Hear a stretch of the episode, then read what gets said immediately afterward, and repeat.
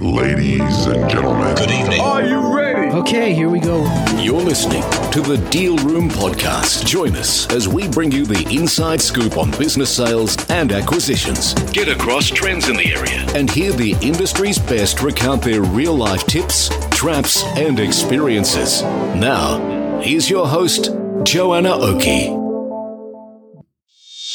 Hi, it's Joanna Oakey here, and welcome back to the Deal Room Podcast, a podcast proudly brought to you by our commercial legal practice, Aspect Legal. Now, today we have on the show Alex Izsak from BBMS Media talking all about marketing for brokers and for sellers. So, today we're really looking at marketing uh, your agency for brokers and your listings. And for sellers, we're also looking at what they need to think about when they're presenting themselves and the business for sale to the market.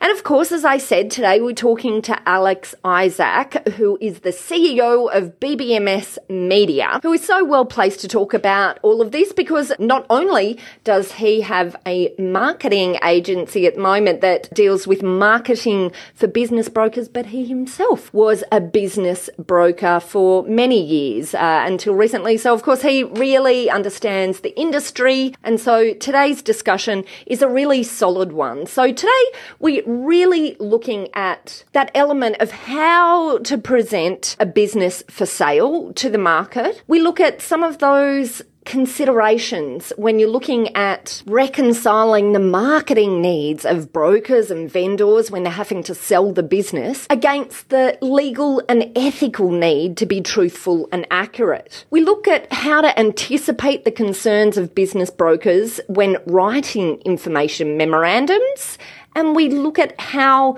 brokers themselves can represent themselves in the market and the importance of having marketing that represents them in a positive light. We also take a look at the need for video advertising and how that can be useful and we take a little bit of a snapshot of what's happening internationally and market trends both pre-COVID and we pull out our crystal ball to give it a go to work out some market trends post COVID and what that might look like in terms of what brokers need to be doing to prepare themselves for the changes that could come into the market after we see government stimulus fall out. Well, that's it. Buckle in. Here we go with our discussion with Alex.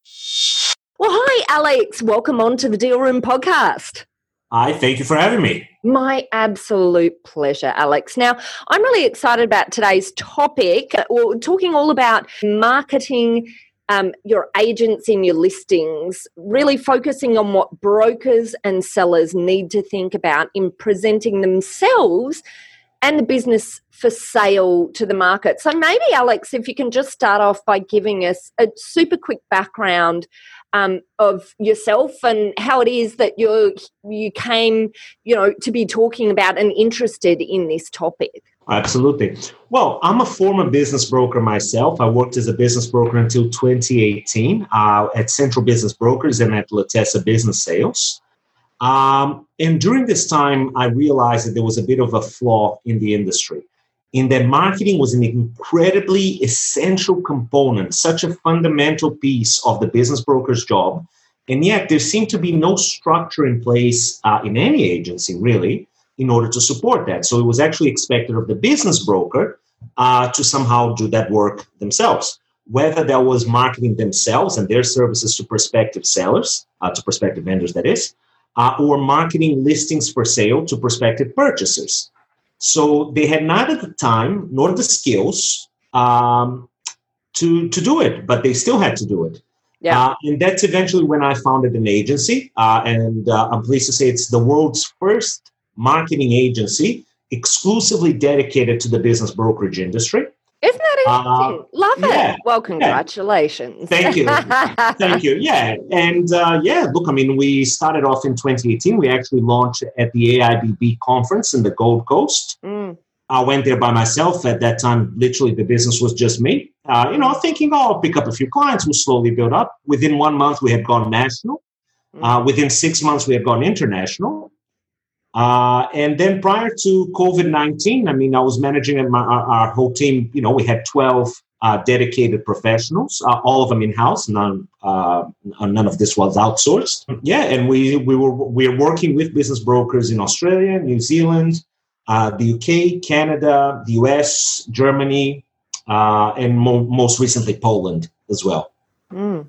Wow, that's quite the list actually one thing and and this is totally off topic but um, i just can't help go down rabbit holes when I see some interesting information. So you prepare information memorandums for that. That's one of the main things that you do across all of these different countries. Is that correct? That's correct. That's that's certainly our more most popular product, our information memorandums. Yeah. Okay. And so so what do you see as the differences internationally when you're preparing these IMs? Are there things that sort of stick out as you know jurisdictional differences that that you're coming away you know that, that are coming by you that you're seeing well certainly we we have to be very mindful that you know the there, there are very, there's a very strong similarity in the industry across all the different countries in terms mm. of the issues, the mentality of vendors, the mentality of purchasers, but there are legal differences. For example, uh, in the United States, out of 50 states, only in 17 of them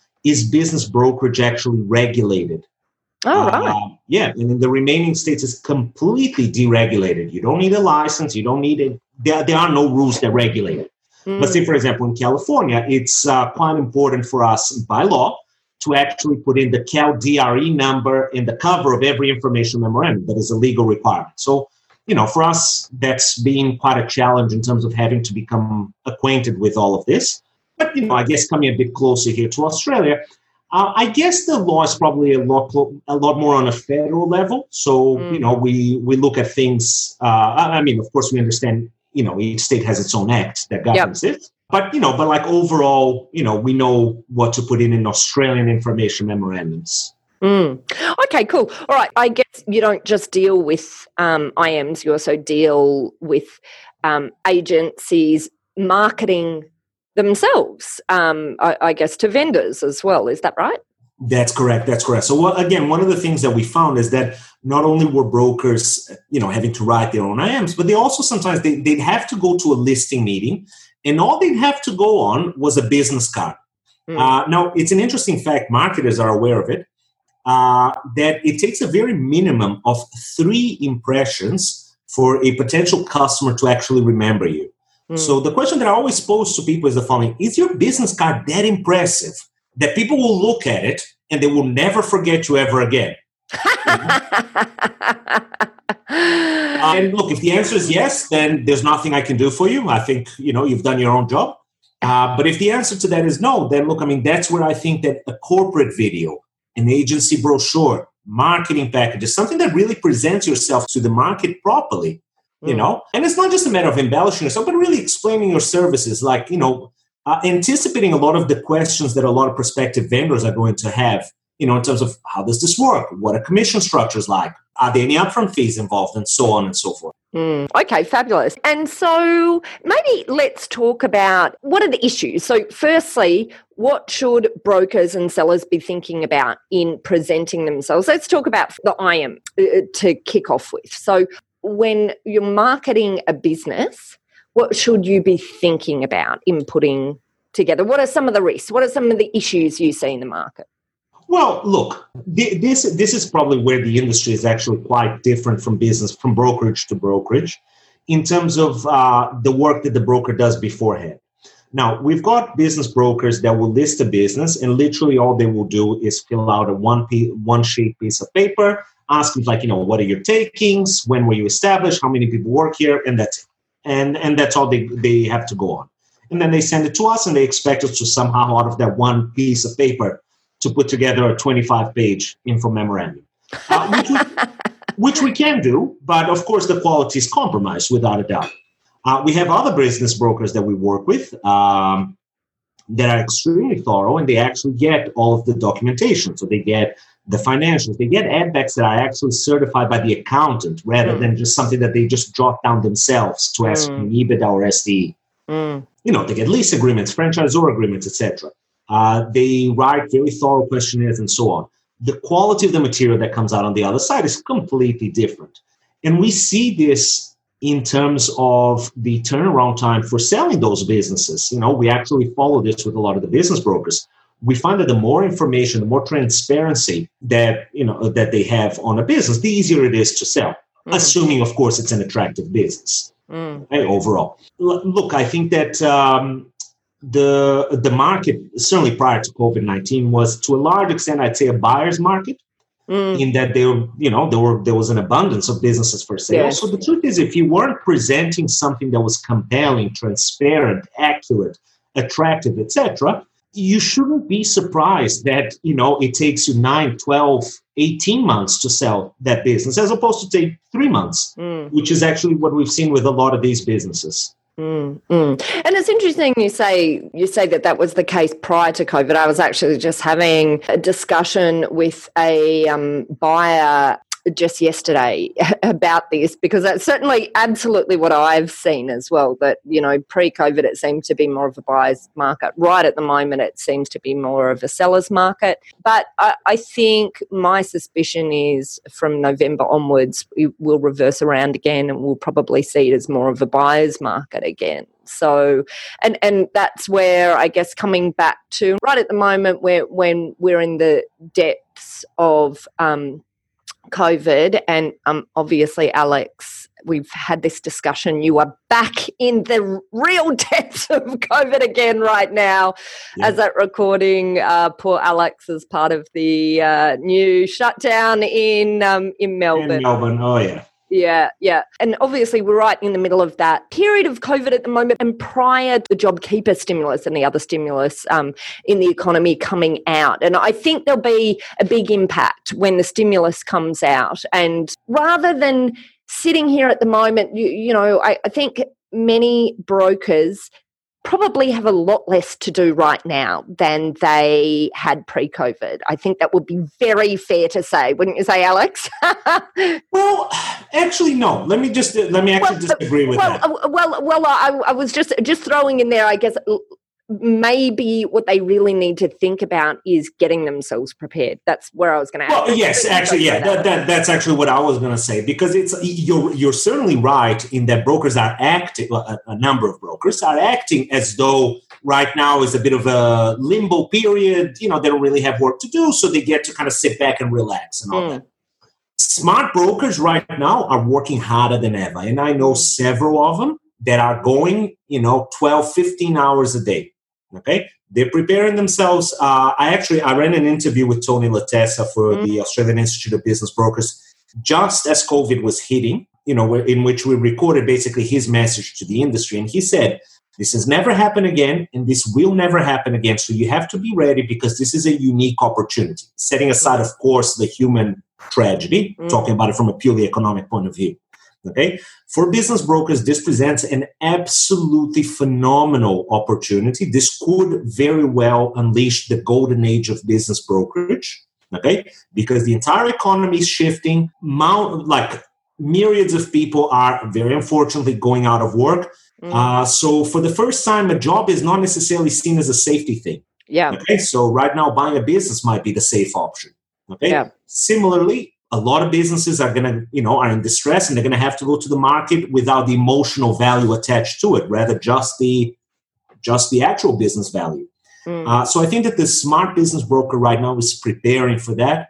Uh, and preparing for that uh, means a lot of things. Like certainly their own education. Uh, you know this is a dynamic industry. Legislation changes constantly. Mm. Uh, i don't think anybody's arrogant enough to to claim that they know everything there is to know mm. about all of this okay? Because it involves lease agreements it involves you know contracts it involves franchise agreements and when it's a franchise of course mm. and so on.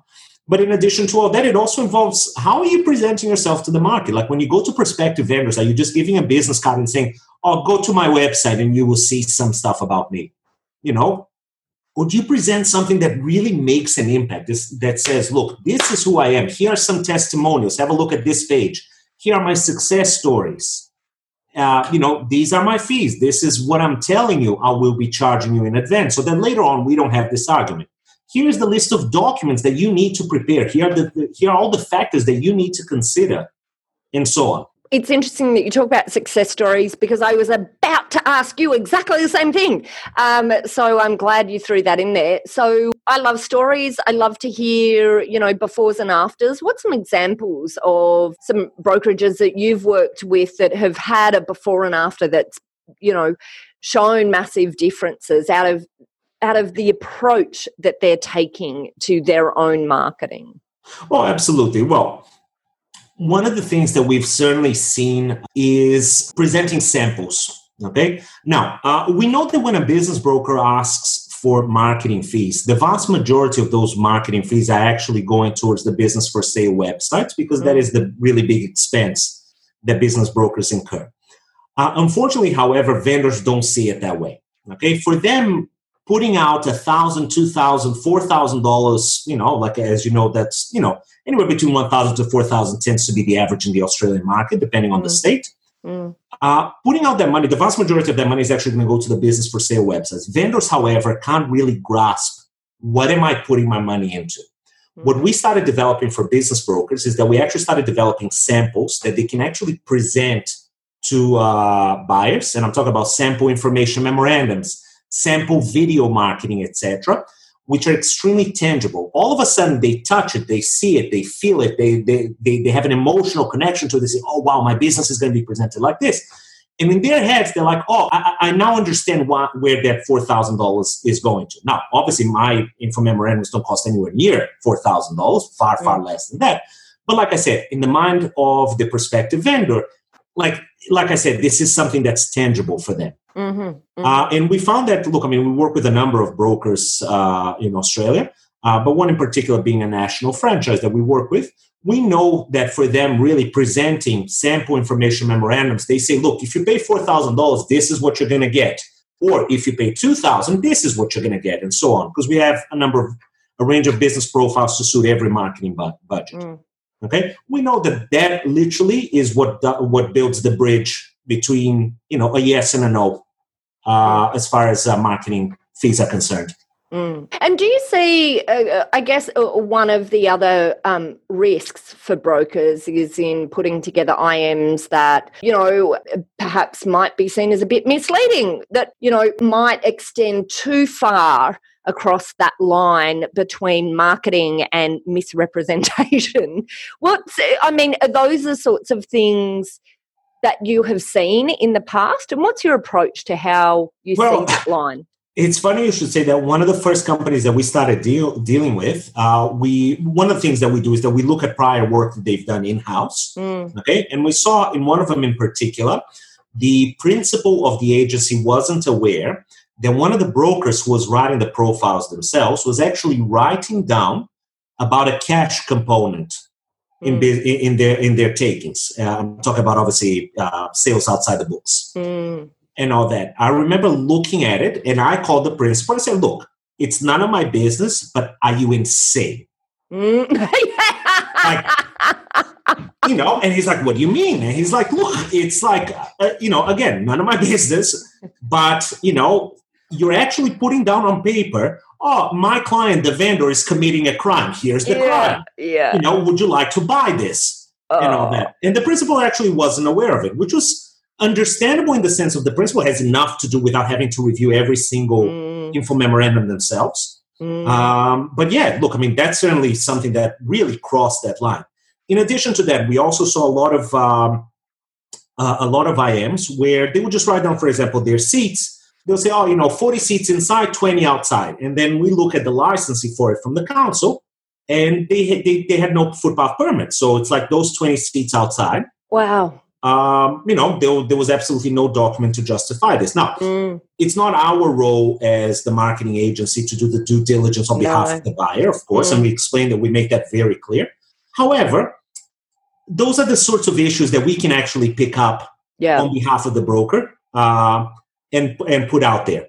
Mm. Sometimes it's about control, isn't it? Because as, as you just mentioned, um, where this issue had occurred, um, it obviously, you know, sounds like it related to an agency where there are multiple brokers, and so you know the principal was trying to um, perhaps had lost a bit of connection to what was happening um, in every single IM that was being prepared. So, you know, may, maybe part of this is about, well, number one, systems, um, but number two, having, uh, having some sort of confidence that there's reviews being done by someone who understands some of the issues as well, you know, whether that's internally or externally. Oh, absolutely. One of the things that I strongly recommend for uh, for every brokerage agency is to actually get vendors to sign off on their IMs. Mm. Uh, that's not to say that this protects you completely. Now, in addition to this, of course, there are disclaimers as well that the, the buyer has to agree to. Mm. Uh, and I understand, of course, you know, look, I mean, obviously you can you can tell me that much better, but you know, I understand, of course, that this isn't you know a firewall. Mm. Uh, but of course, when the vendor actually puts their their name to it, there is at least a a, a level, I guess, of sure. scrutiny behind yeah. it. Yeah. Okay, so that's something that we strongly recommend. Something else also that we've been doing uh, is that we actually conduct Zoom meetings uh, with the vendor on behalf of the broker, okay, mm. where we introduce ourselves as being from the broker's marketing agency. Um, and we actually record that and we actually have that on file. So if at any point the you know this uh, the vendor said, look, this is what my business does and etc and something goes wrong look i mean we can always just refer the broker back to the original interview Mm, interesting. Fabulous. Yeah. Okay. All right. And so then um, maybe it might be useful also just to have a quick chat about what is it? What, what are all the elements that you think make um, the most successful marketing package? Let's start with a listing itself. What is, uh, so marketing a business, what are all the things that you think are, are the the import go tos. You've talked about a video as an example, as something that's a useful addition. Are there other things that you think have worked really well before that you can see? Oh, absolutely. Look, I mean, I guess just on that, uh, there are two things that I want to, you know, that I really try to bring to brokers' attention. Number one is the following. Again, prior to COVID, we, there were approximately, if I'm not mistaken, around two and a half thousand cafes for sale mm. uh, on one of the major business for sale websites. Uh, the vast majority of them were advertised as a stock image of a cup of coffee and 10 bullet points about the business. Mm. What, what do you think?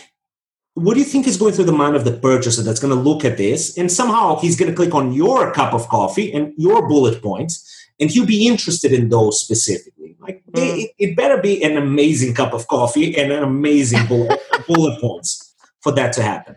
Something else that we're putting out there is that we we actually developed a number of products that we sort of invented, I guess, which is basically advertising businesses for sale pre NDA. So we'll talk about a confidentiality abiding advertisement of the mm. video uh, of the business in the form of a video. Okay. Now, videos are statistically known to be three times more effective than text and images alone. Mm. Uh, and again, we found that the impact is absolutely phenomenal. Like people will pay attention. They'll look at the 30, 45 second video. Those are what we call teaser videos. Mm. We have two minute videos with a voiceover and etc. They will pay attention to that. They will not necessarily have the 15 seconds to read the 10 bullet points. Or if they do, it won't register because it has no impact. Mm. Okay, we're overloaded with information nowadays, and that's one of the things that marketers constantly talk about is that there is more information being bombarded to your brain than ever before through the internet. Like you don't even realize it when you go, say, on Facebook that there's advertisements on the sides, and you go on Google and you start like pop-ups come up and etc. etc. So you know the question is, you know, is what you're doing actually standing out in the mind of your purchaser? Uh, so you know, going back to your question, look, I mean, I think that that's certainly the number one thing that I would say to to business brokers is uh, don't just do what has been done up until now. This it could be that this worked up until this point, but I would strongly suggest that this is not the way to do it anymore. Mm. Okay? The market has changed. There was a saturation of businesses for sale in the market, certainly in the Australian market. Mm. the American market is actually quite different. But as far as the Australian market is concerned, there's a satura- there was a saturation of businesses for sale you have to stand out. You have to make yourself presentable. In addition to that, be transparent. You know, like I said, the more documents you can actually provide, the more you can anticipate the questions that purchasers will have, the easier this will be. So, one of the sections, for example, that we do on information memorandum is frequently asked questions. Okay. And this is a, a section that we constantly update for brokers. So, brokers go and they conduct a business inspection and the buyer raises the following questions A, B, and C. He writes it down and sends it to us, and we actually put it in there on the IM. So it's already been answered for the next buyer that comes along. Mm. Okay, so it's about anticipating. It's about basically kind of you know getting ahead of the concerns. We know that look, I mean, the consumer. I think the consumer being the business buyer is very risk adverse here in Australia. I think that that's a very common profile of a business buyer here. Mm. Uh, so, like I said, the more you anticipate those concerns, the better off you're going to be. Mm. I guess it's about you know it's it's really about understanding who the potential buyer is and sitting in the seat of the buyer, and then you know moving marketing to that needle rather than marketing simply being. Of course, we call it an information memorandum, but it's actually a marketing document within the confines of, as we said before, navigating that marketing versus you know that and truthful representation. But um, you know it's a marketing document right? So in order to do that you need to be thinking about what the buyer themselves is interested not just in the as your example you know the picture of the cup of coffee. Well you know that's back to the you know the old uh, marketing adage of the features versus the benefits right? And the cup of coffee well that's the feature right? That's just Yeah. so functional in the business. But really what you're saying here is like get a little bit original and think about what the benefits are what the buyer is interested in and how to evoke that emotion. That's the other element isn't it? And i guess that's where video can be so useful as well because it can allow you to evoke a lot more emotion i, I personally think than um, you know just the written word as well Oh, absolutely. I mean, look, I mean, just to, to, to give an example, uh, take for example, let's imagine that we've got a cafe for sale. Uh, that's a five day cafe, nine to five. Okay. Um, you go on a website, and again, you see the picture of a cup of coffee, and you see a bullet point that just says Monday to Friday, nine to five. Okay, fine. That's one thing. Separate one where you have a video and you actually have an image of, uh, in, the video as the video progresses, of a business owner, whether it's a mom or a dad, actually coming home to their kids in time for dinner. And Mm, underneath there's a headline that says lifestyle business. Enjoy your Mm. lifestyle, mm, work life balance, etc. Mm. etc. mm, Try to think of the difference that this elicits in the business purchaser as he's looking at this. Like, what is he going to pay more attention to? mm, Which one is actually going to push those buttons? mm. Okay. Uh, this is obviously for for uh, you know, talk about what you know what we refer to as main street businesses, but also for mergers and acquisitions. It's also the same thing. You know, for a large corporation, when they look at an information memorandum, you know, like I said, poorly written or anything like that, versus an information memorandum that has graphs, that has a Yeah. detailed analysis, etc. What's Yeah. going to push his buttons as far as confidence is concerned? yeah You know, those are the questions that I that I put out there. Yeah, yeah, absolutely. And then you you know, in a larger business acquisition, so in an M and A environment, the um, uh, there is uh, perhaps a much higher uh, level of importance, even of um, ensuring that you're portraying a well organized, systemized business. Um, and so, yeah, absolutely right. Having a crappy um, IM is really going to put buyers off, as opposed to something that represents your business in the most orderly, organized, um, uh, you know, uh, way possible. And interesting. So, do you use videos in um, in larger transactions as well? Is that something, or is that just something that is relevant only to smaller businesses? Video advertising is, I wouldn't say necessarily just relevant, but it's certainly more common in smaller transactions. Uh, I don't know that in the M and A space, a video is necessarily how you would reach, uh, you know, the CEO of a company that's looking, you know, basically to acquire a smaller competitor. Uh, for example, something like this, like you know, we put together prospectuses uh, that are mailed out. So one, of- again, one of the services that we do is that let's say you've got a $10 million business in the food manufacturing business, for argument's sake. Mm, One of the things that we put together is a prospectus, so still pre NDA, and we compile a list of potential buyers, meaning other companies, either you know in in the same space or with synergies. mm, Okay, and we actually mail it out.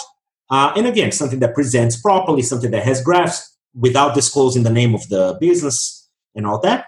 Uh, and then we say to them, uh, you know, look, I mean, if you're interested in learning more, sign this NDA. We'll send you the actual information memorandum. Okay, great. Then uh, uh, one of the other things I'd like to touch really briefly on is market trends. So, firstly, are there any trends that you've seen over the past? Like, let's, uh, let's take ourselves before COVID because that might be a little bit easier. Are there any trends that you saw saw developing um, in the market in relation to things that, that, you're identifying externally that were working, not working? Trends that you thought um, were, were interesting from a marketing perspective? Uh, yes. Uh, like I said look, um, again, prior to COVID, look, uh, it, it, was very much a purchaser's market. Uh, and I think that purchasers were starting to become a lot more discerning and a lot more demanding in what they would get from business brokers. One of the things that, that I try to do constantly is to have a look at Google reviews.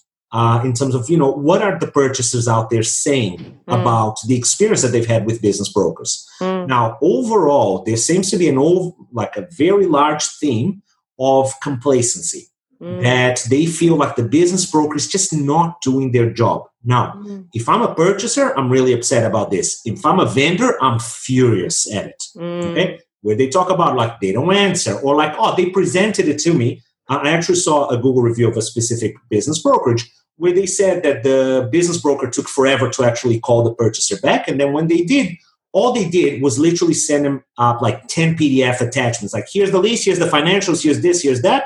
Mm. Here, sort yourself out. Let me know how you go. Mm. Okay.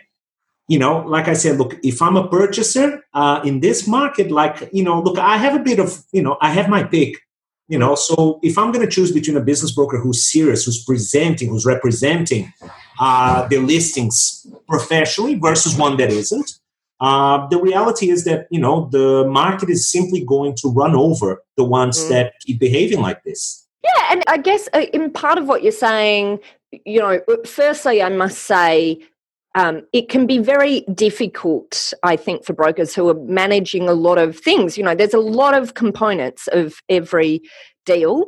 Um, and there's quite often, you know, brokers are managing lots of deals at once. So it's it's you you know it's tricky if they don't have a really solid system and processes that drive the communication side. Then the second component that uh, I that occurs to me as you're talking is it's not even necessarily uh, the services per se, it's the communication. It's keeping that communication up so that the vendor knows what you've been doing behind the scenes with with the you know prospective buyers. So that the buyers know you know it's almost this feeling of everyone knowing that things are still going you know have been moving and, and that communication piece and getting that down pat don't you think? Oh absolutely absolutely. And look i mean and like i said I, I think that again putting yourself in the shoes of the vendor when you when a vendor hires a business broker what he's saying is the following here you're going to be my face. You're going to represent me and my business. Now, imagine that this business broker shows up to uh, to a business inspection wearing trackies, okay, uh, and all sweaty and all that. Mm. The vendor will be obviously completely dismayed. The purchaser will be completely unimpressed by it. Okay. And I said to them, look, this is the equivalent of you not presenting your listing properly, if you're not returning yeah. calls, if you're not presenting information memorandum. This is the exact same thing. You know, the effect is the same. Don't let the business speak for itself. I mean, and it's like, uh, look, I mean, unless you're selling something that magnanimous that you don't need to to to make any effort, okay, then that's fine. Um, and lucky you. yeah, and lucky you, exactly. You know, but that's the thing. Look, I mean, think about how you're representing the vendor. Look, I mean, I think that we have, uh, we as in business brokers, I think that you have more than just a fiduciary duty towards the vendor. You also have you know, I guess an ethical duty to a large extent of like, look, you know, this person entrusted me. You know, how am I going to represent them? Yeah. Uh, and again, look, I mean, I think that uh, particularly with the advent of the internet and how strong uh, online reviews and online testimonials are really playing in the minds of people, now's the time for you to think about it. Okay. Mm. Uh, again, this is an interesting statistic. A millennial is more likely to trust a Google review than the recommendation of a friend or family. Wow, isn't that just incredible? Absolutely, absolutely. Now, you, of course, you could argue and say, oh, well, millennials aren't really the target market at this stage. Mm. But I would argue two things. Number one, they will be at some stage. You know, obviously, the older they get, they will eventually want to buy businesses or sell businesses. Mm. Okay? And number two, they are what's called influencers. Okay. Mm. Uh, where, for example, I, and I say this as a millennial myself, I know that my father will sometimes like call me and say, Oh, have you heard about so and so? The very first thing that I will do is that I'll Google them. If mm. I see that I, they have a low ranking on Google and I have those reviews that say doesn't answer calls, didn't mm. present an information memorandum, like not a serious broker, etc., etc., immediately I would have said to my father, absolutely don't go with this guy. And it could be that it's a fantastic broker, in fairness, mm, mm. but that's just the way the market is behaving right now. So mm. again, that's something that I would strongly, strongly alert business brokers yeah, and I guess uh, one other thing um, that I just wanted to throw in that occurred to me as you were talking is, and I think everyone who's listening to this podcast will be very aware of this, but um, when you're dealing with a sale of uh, someone's business, quite often it's someone that has, ha, this has been their baby almost for a long period of time you know there, there can be a lot of emotion and um and and whilst it might just be one of many for brokers. Quite often for the vendors, there is a lot of emotion attached to their business. And if they can see their business represented in a way that makes it look fabulous, I think that really helps with the whole emotion of their connection and their feeling with how well the broker is representing them and their business. Because it's like they're representing their child in many ways. You know not always the case um, but certainly we see we see a lot of emotion um, in many instances with business owners and their business, and they just want to feel that someone else is taking the care of in this like very um, important stage in the business's life and their life with their business when they come to this exit point you know? It's I, I, think it's even more important at that stage and and you know therefore why paying attention to things like this the way that you're marketing the business and how it's being portrayed and how it looks how the marketing of the business looks in the market you know can help with your connection to your client as well the vendor Absolutely. I would actually add something else to that because I don't think it's just about how the broker is representing the listing, but it's also about how the listing is representing the broker.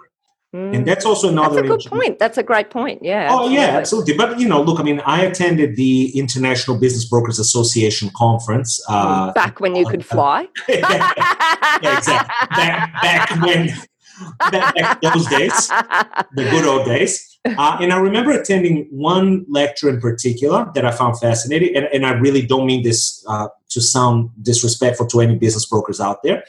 Uh, the name of the lecture was "Leave the Garbage to the Garbage Man." Uh, yeah, and, and look, in full full disclosure, when I was a business broker, I would also I would often list things that came across my way, fish and chip shops and milk bars and etc.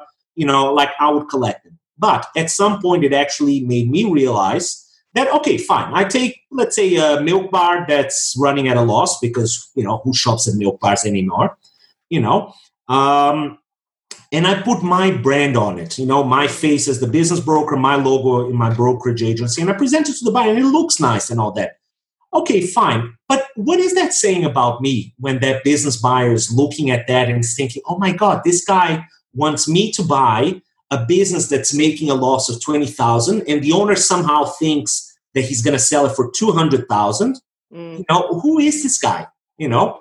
So like i said look i mean i think that you know part of the work that brokers need to do really is just to be more discerning. It's you know don't just say yes to every listing mm. you know don't just collect listings you know? It's better to have 10 good listings than 50 mediocre ones. Mm, yeah, yeah, yeah. I'm totally with you. Yeah and and you know as i said before to recognize how important this point is for the vendors. And and i think you know uh, that's one of the things that we've always focused really strongly on here at aspect legal is that you know recognizing the importance to to the vendor of this um, of this deal for them. And i think you know that leads to it's it helps us then build enough goodwill with our clients to then help ride out the you know some of the road bumps along the way because there quite often are road bumps along the way right? You know we all know stuff happens and you know sometimes you just um, you need that element of trust to be able to ensure that you're able to get all the parties to completion well part of that is about how you set the relationship up i, I believe right from the beginning in terms of you know the the respect that you're giving to the business, which can be, um, you know, reflected in the marketing approach as well. Now, one of the other things that I just wanted to to sort of talk about as well before we wrap up is we, we've talked about past trends. I'd like to maybe let's have a go at taking a bit of a shot for what we think some of the future trends might be. Obviously, um, whilst we don't have a crystal ball, um, we we do know that there's stimulus that's due to come out of uh, the the business economy um, at the moment, mid September, late September, um, and and I think that we'll see in uh, October and November, you know, changes to the market. We'll probably might see a lot more businesses come onto the market. Um, what do you think? But I think on the flip side, we might also see a lot of buyers coming in as well because I, I think um, job losses will kick in, um, and I just wonder if there is an opportunity for brokers now to really start working out how are they going to pitch their marketing for the future to take advantage of where they think and can make an educated guess right now about what that market looks like in terms of who the likely volume of sellers are that are within their sphere of specialization, who are the likely buyers of those, and is there some sort of marketing um, you know theme they can be thinking about developing right now what's your thoughts about that alex do you have any ideas thoughts insights yeah. Look, I, I, look. I think that again, look, like you said, nobody has a crystal ball, so nobody can accurately predict what's going to happen. I think, however, it's very fair to say uh, people are talking about, oh, you know, when things go back to normal, things will never go back to normal again. Yeah. The entire global economy will have shifted. And what I'm talking about on a macro scale and on a micro scale as well. Okay, things will never go back to where they were. Unfortunately, the hospitality sector, which is always the bread and butter of business brokers, will be affected to a large extent beyond repair. Um, I, I, mentioned to you before we started the podcast that I went to the cafe around the corner from my house uh, just before the lockdown started, and I saw the owner crying and she told me, she said, I'm not going to survive this second lockdown. said, oh. job keeper or no job keeper. Like, I just, I, I can't anymore. She said, I'm, I'm going broke. Said, mm. I'm going bankrupt for the first time in my life. Mm. So, again, taking aside the human tragedy there, from an economic mm. point of view, brokers need to stop looking at hospitality. The retail mm. sector will also have been affected, again, possibly beyond repair. On the other hand, the manufacturing sector, and I'm talking about local manufacturing, will probably boom, particularly as this trade war with China looms, uh, which is an incredibly risky war. But I think that governments now understand that the risk of having an entire market that depends on imports is, uh, I mean, it's craziness. I mean, it's mm. just something that we never really paid attention to. So I think that the local manufacturing sector will have to be boosted, and I think there'll be a lot of government incentives for that. Obviously, government incentives, of course, the very first places where they go to is construction, healthcare, and education. So, again, brokers that focus on those spaces, I think, will do quite well.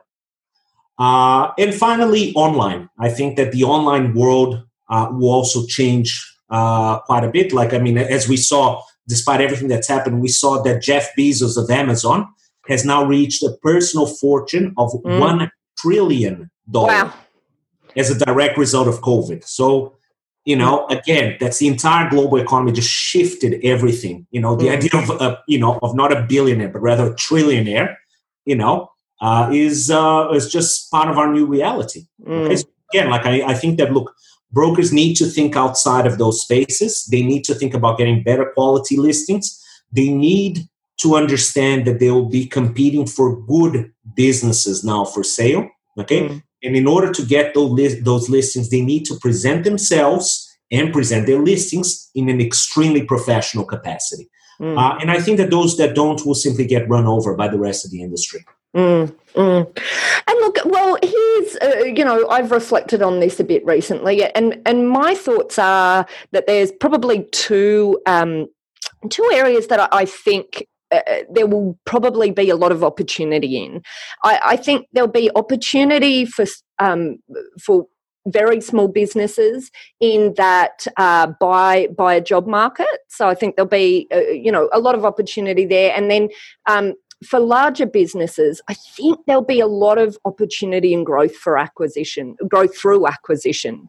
Um, so for businesses, uh, but I, I, just think there's opportunity there then for brokers who can recognize and who, who are in either of those markets where either of those buyer sets are relevant, which, you know, together they probably cover the majority of the field.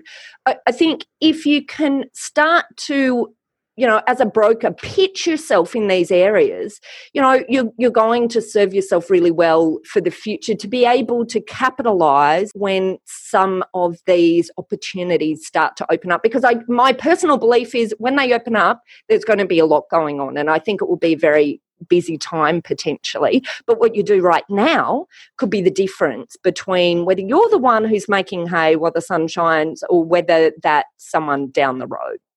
Absolutely, absolutely. Couldn't agree with you more. And look, like I said, uh, you know, look, it's time to think differently. Uh, the old ways are now the really old ways. Okay, the industry has changed, and you have to change accordingly. Yeah, that's definitely my message to business brokers. Brilliant. Well, look, Alex, this has been fabulous. Thank you so much for coming onto the show today. Yeah, look, it's been it's been great to chat. Um, and I guess do you have any parting message that you have for our listeners, and how can they contact you? Well, uh, like I said, look, my final message to them is that think about the way that you're presenting yourself. Think about the way you're presenting your listings. The economy has changed, and I think that if you present yourself in the appropriate way, this can actually be an opportunity. This entire crisis can actually be the moment where you know you really can, you can rise to prominence within the industry. Mm. Uh, as far as contacting us, uh, you're welcome to call me on 0428 846 322 or you can send me an email on info at bbms.media. That's double B M S dot media. Uh, or, of course, visit our website, www.bbms.media. Brilliant. Okay, Alex. Well, look, once again, massive thank you for coming on to the show today. And um, if you are unable to um, write down that phone number because you're uh, on your commute somewhere, um, lucky you, you're clearly not with Alex locked down in Melbourne, then all you have to do is check out the show notes because we'll have links through to Alex right there. Well, look, Alex, just want to say massive thank you once again for coming on to the Deal Room podcast. Thank you. It was a pleasure.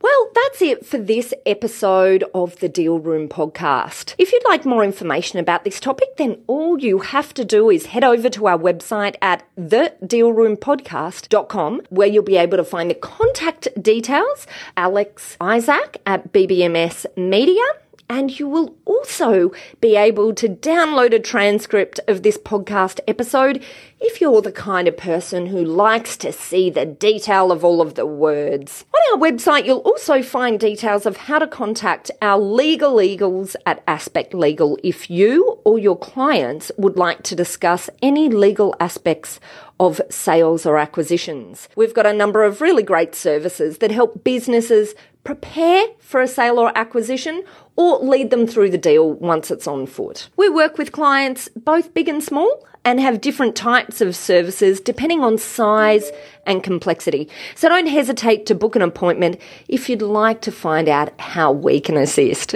Well, that's it.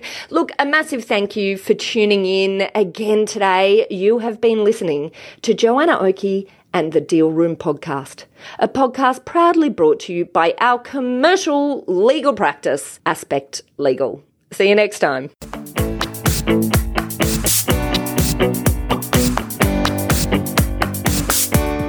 Aspect Legal has a number of great services that help businesses prepare for a sale or acquisition, to help them prepare in advance and to get transaction ready.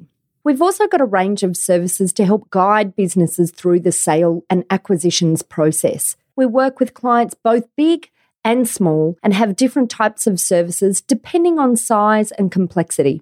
We provide a free consultation to discuss your proposed sale or acquisition. So see our show notes on how to book a time to speak with us or head over to our website at aspectlegal.com.au. Ladies and gentlemen.